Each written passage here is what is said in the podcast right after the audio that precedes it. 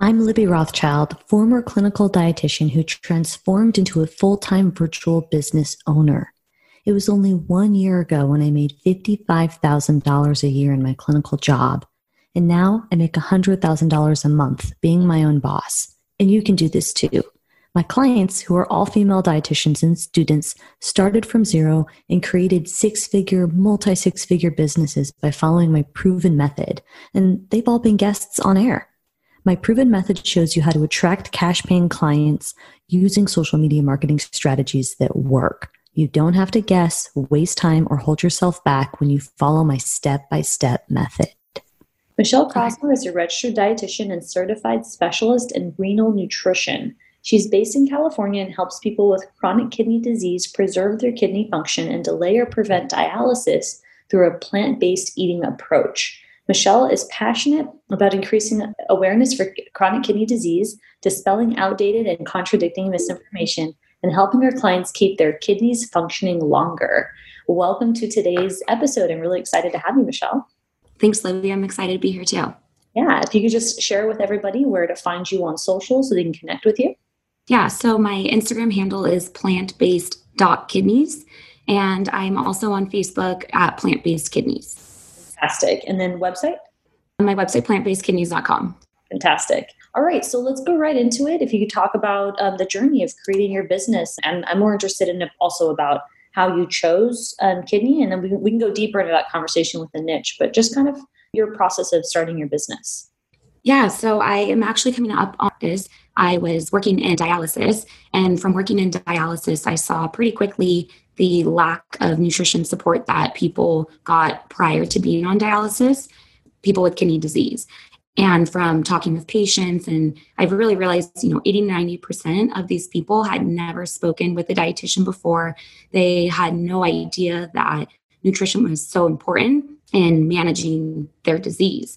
And we hear people over and over again saying that, you know, I wish I knew nutrition was so important. I wish I knew that I could have delayed or prevented dialysis from even being needed in the first place. You know, it really got me thinking, okay, how can I help these people and who is helping these people? So I started looking into private practice. I had a, another renal dietitian mentor that was kind of helping me out. And I went the route of, okay, I just need to create a business in order to help these people. So I went the route of brick and mortar. I thought that I had to contract with insurance companies in order to see people with kidney disease and help them. So I went that route. You know, it was lots of many, many months of credentialing and contracting and trying to figure out what type of business entity to form. And so I did that and it was great. And I basically, over pretty quickly, the referrals started coming in, not necessarily for kidney disease, which was, you know, unfortunate, but I started having, because I was one of the only local contracted dietitians, I got a lot, a lot of referrals, but it was a lot of bariatric surgery and GI issues or diabetes. It wasn't necessarily my niche of kidney disease. So, with that, though, I was still able to cut back my hours in dialysis. I went to part time and then I went to per diem. Then I went to per diem, working only every other week. And then eventually, actually, just in January of this year, I completely left the dialysis world.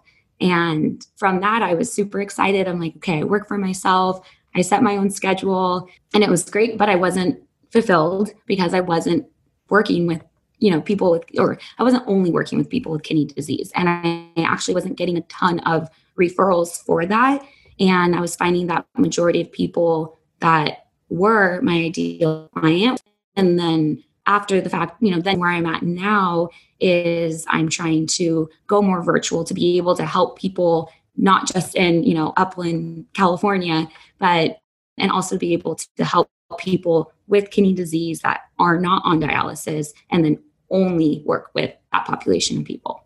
Okay, and we're going to get into um, some details because I feel like that was really good to hear about your story and your trajectory. But I want to know more about how you go from insurance and people finding you and you getting clients, which is great, to then you getting more of the clients that you want to serve and how you were able to kind of. So I guess now is a good time to talk a little bit about that. um, so transitioning from, yes, being a business and making money to then getting the right type of people and how that um, came about. So I well, initially I thought, okay, great. I have a website. I'm on, you know, I'm listed as a provider on the National Kidney Foundation website. I'm on HealthProfs. And so I'm like, hey, it's just going to come pouring in of uh, my ideal client. And obviously that's not what happened. And so what that's looked like is really started with being part of your group coaching program which I started mid April, and it's focusing on using social media to market to my ideal client and only to my ideal client, and making sure that I'm really learning and finding out what my ideal client's pain points are and then addressing those in my posts and in my stories. That way I can market to my ideal client, but then also make sales from my ideal yeah, client. fantastic. And so, how has that changed or transformed? I, I, and I appreciate you sharing that. So, talking about pain points, being specific on social, mm-hmm. and then what has that done? Has that translated to the right types of leads and sales? And how has that changed how you see and use social to get clients from broad clients to more specific clients?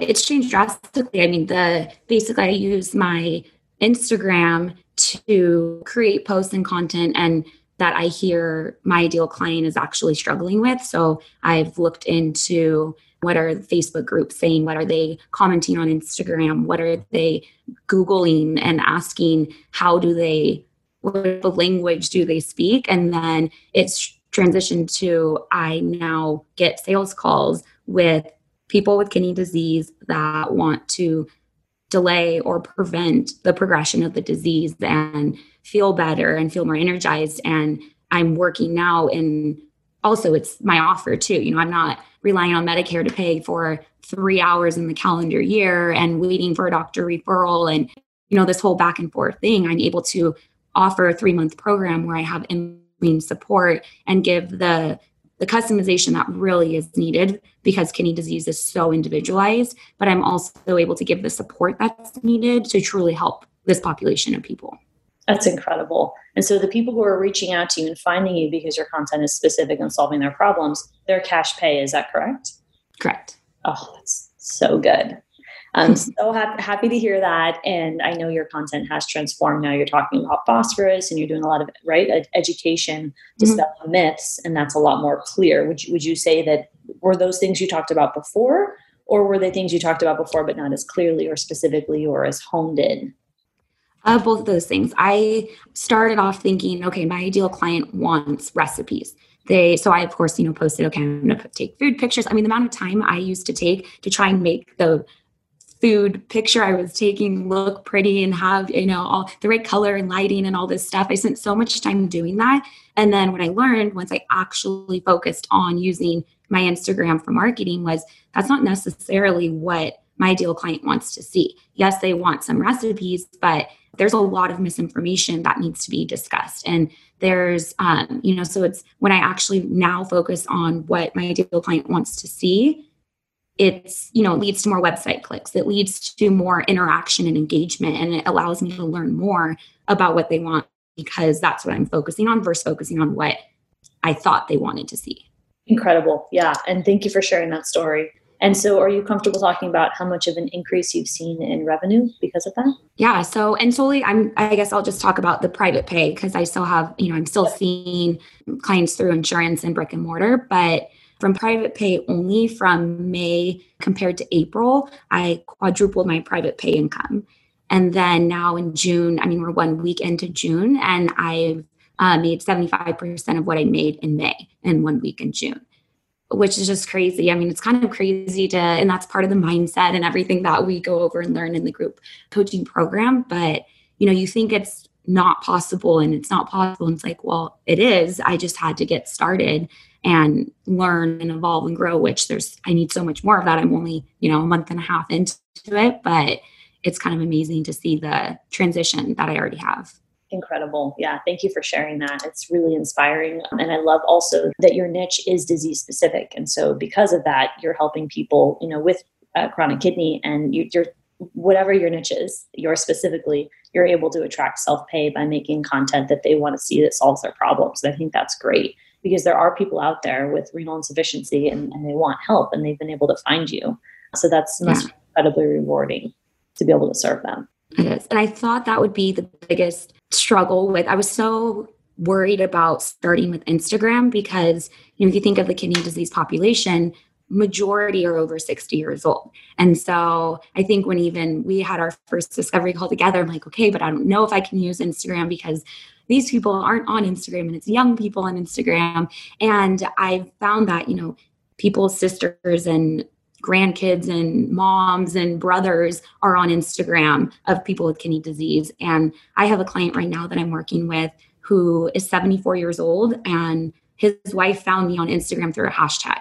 And so right there when that happened, I was like, all right, I can find, you know, anyone can find me on Instagram or on Facebook and it doesn't matter their age. I mean, people are using social media these days. I love that. And I think the common theme that I want to make sure I'm giving you enough credit for, Michele, is that you're good.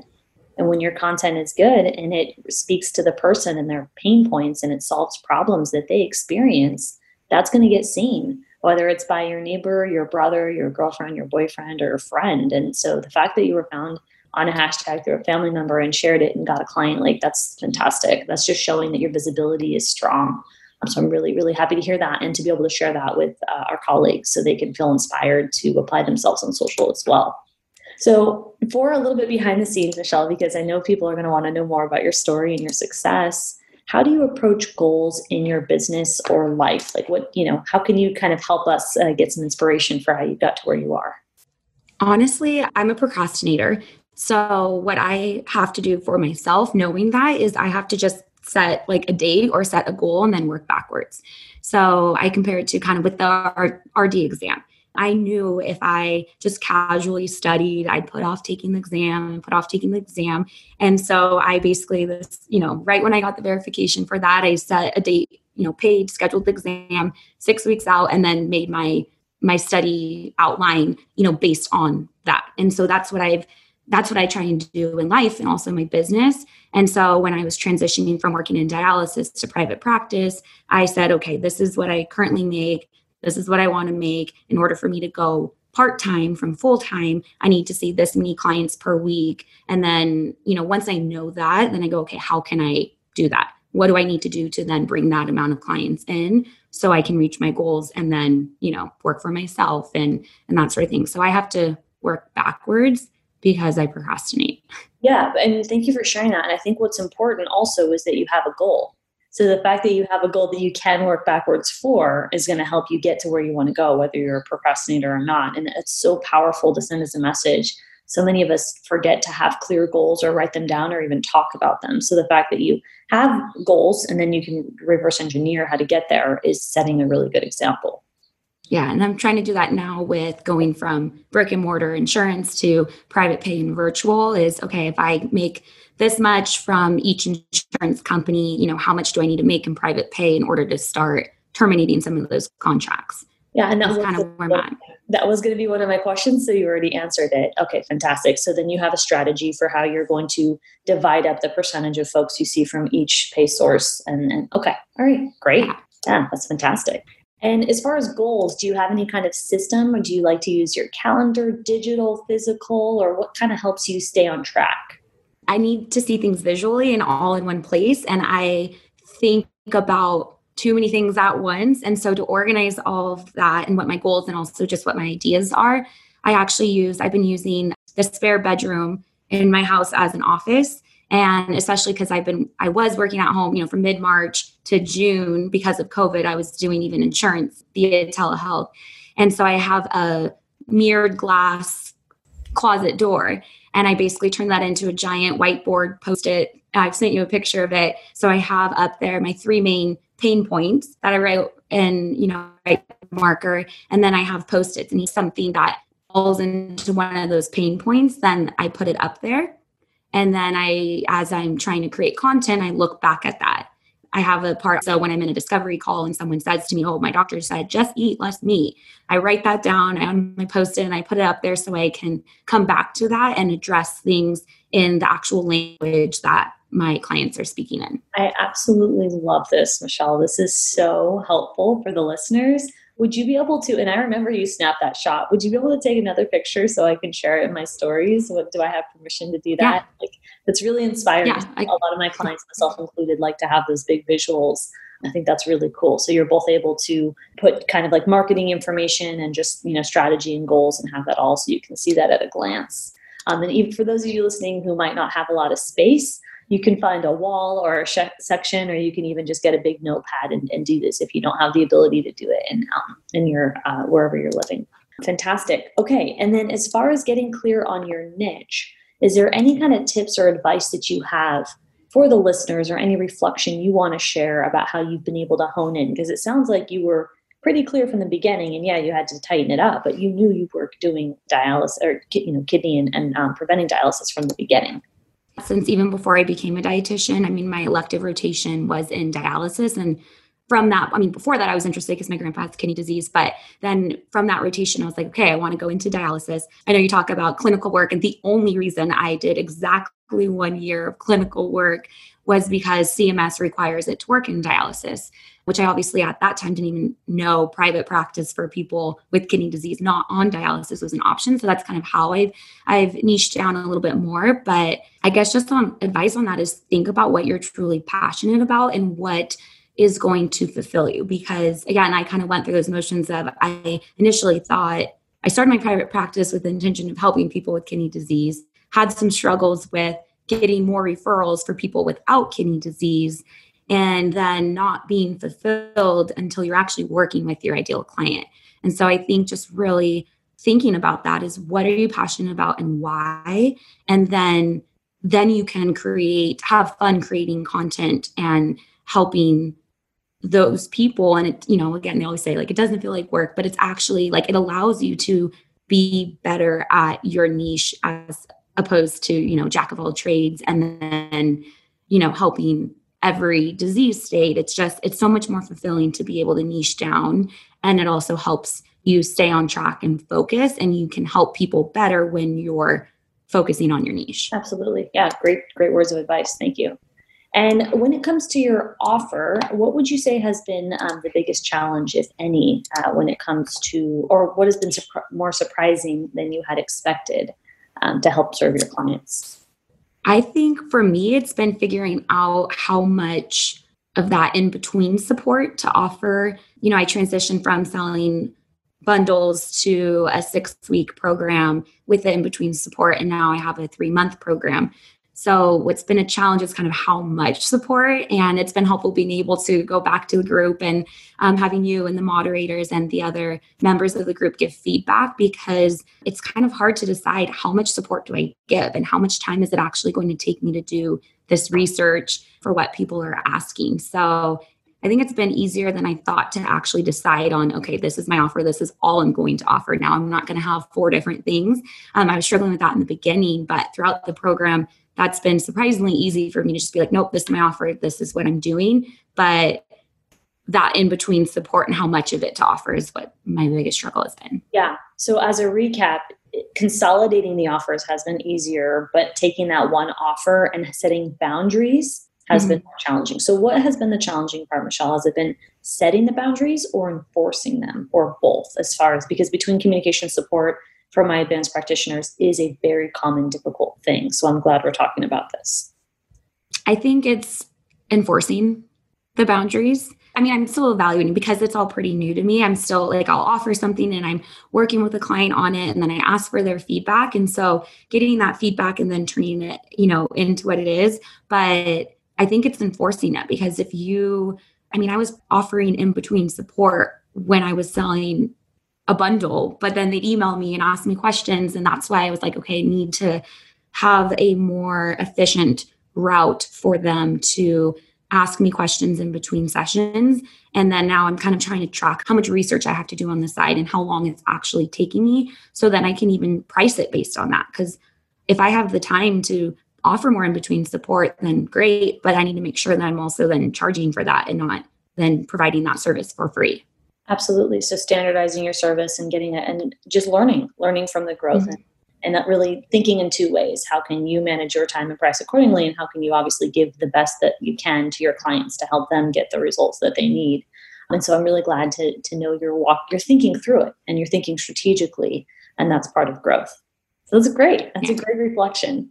All right. So just a, a couple more questions that I have You, we've already talked about Instagram and how anything else you want to wrap up as far as what's been some of the biggest struggles? Because you were pretty clear at the beginning that it was a matter of being more clear with the, your ideal client's biggest pain points. Has there been anything else you want to share with us as far as how you use Instagram to attract clients or any kind of fun stories with that?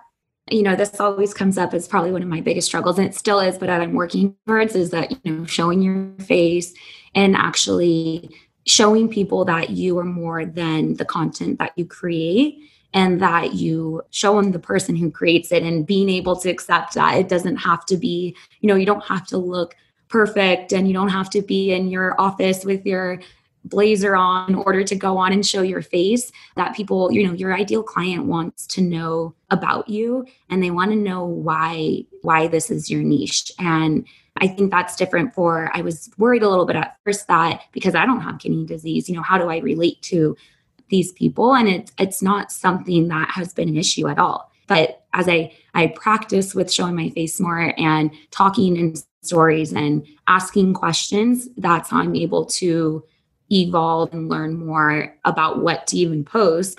From showing your face and talking in your stories and asking them questions they get to know you as a person versus just you as a content creator for instagram. Yeah that's fantastic. And i do see you in your videos. You're talking on your stories and you are showing up. So even if you're saying it's difficult i see you doing it and i appreciate that. And yeah i've been working that's been a goal is to do that more and be more consistent with it. Absolutely. Yeah and i also appreciate the reflection of you saying that you might not have kidney issues and but you still find a way to relate with them you solve their problems you talk about misinformation and at the end of the day that's what matters is that you're able to solve their problem and you can relate in multiple different ways without exactly having uh, the same issues that they have when it comes to Instagram, we talked about showing your face. We talked about creating content around their pain points. We talked about the fact that you have sales calls, learn what people want and need, and you're able to translate that into your content. Those are all fantastic things. Any other insights you want to share about the process for content creation? That something that's either helps you standardize it or, or helps you get a sense or, something that you think would be uh, motivating for the listeners. Well, I track my my posts, so I track what day and time I posted, what what that visual was, what pain point it addressed. I have an Excel sheet for it, what pain point it addressed, and then I measure the insights. So I'll look at website clicks and how many people are sharing or saving or commenting and having engaging conversations about something that I posted. And then from that, I kind of analyze what posts have been performing the best and then how can I recreate that so that, you know, whether it's this just the same type of post but with different information, if that, you know, delivery method or a way of explaining it in that type of post is what, you know, got better reach, then I'll try and create more posts like that. It's fantastic really, really smart. So you're not reinventing the wheel. You're recreating your top performing posts. I highly recommend that. Teach that. And I love that you're doing that. And it shows like your content is it's solving problems and it's clear and specific and consistent. I think that's fantastic. Yep. One thing I would say on that that I do recommend that this took me some time to learn is that I always feel like I had to put all the information in one post and it would take me so long to create a post because I'm like, okay, if I'm going to talk about leafy greens and their potassium content. I need to talk about as many leafy greens as I can fit onto the post versus just talk about one, give that information. And instead of having one post that took a long time with six different things on it, have six different posts and simplify it more. And, you know, then you, you have created more posts, but it's also just easier for that, your ideal client to digest. Love that. Love that. And not to mention easier for you, right? it's good for both people. Wonderful. And uh, when it comes to your colleagues, whether they're in your niche or not, what advice do you have for them if they're starting out or they're inspired by you, but they still feel, which is what I hear all the time, they're not sure if they can do it. They don't know what's possible. I would say to just start, just get started. I thought, oh, like so long about, I mean, I owned the name plant based kidneys for my, the domain name for probably a year before I even did anything with it. And so it's really that just get started because even if you think, we oftentimes think, okay, I need to have all these resources and I need to have my offer perfect and I need to have, you know, all these recipes created and pictures taken and and you might be doing that and that's not even what your ideal client really wants to see. So my advice would be just get started, start posting, be consistent. That's been the biggest help for me is being consistent and posting, you know, five, six days a week versus, you know, two days here and one day here and three days here. So being consistent and then learning and evolving based on that because we will learn the most from the feedback we get from our ideal client, not the what we are telling ourselves in our head our ideal client wants to see and hear. I love that. That might be going on a post on Instagram. that was super helpful. Thank you so much, Michele. Is there anything else you want to leave us with today as we wrap up here? And uh, this has been just a great interview. So I'm, I'm just so pleased to have, have you on and tell your story. My recommendation would be, and especially I was saying for people with dietitians that want to work with people with kidney disease not on dialysis, and really in any niche, if you think that there's too many or not enough people doing it there's always there's plenty of people that need our support and our help and we all provide a slightly different approach. And the more people and different types of people that we have providing you know our ideal client with resources and a dietitian to go to then you know we all work better together it's not you know i don't know i guess competition is not something that even comes up because there's plenty of people out there, whether it's kidney disease or diabetes or GI issues, there's plenty of people that need help and support. What an amazing way to end the episode. C- collaboration over competition. There's enough space and we all have, you know, nuances within how we practice and there's there's space for all of us. Thank you, Michele. It was an absolute pleasure and um, can't wait to continue to support and follow your growth. Thanks, Libby. Thanks for having me. If you identify as a female dietitian or student, apply to my coaching program. I'm accepting applications now. My clients go from zero to exceeding their sales goals. I save you time, energy, and I show you how to confidently become a dietitian boss. Thousands of your colleagues from around the world are doing it, and so can you. Apply on my website at libbyrothschild.com and check the show notes if you want that link right away.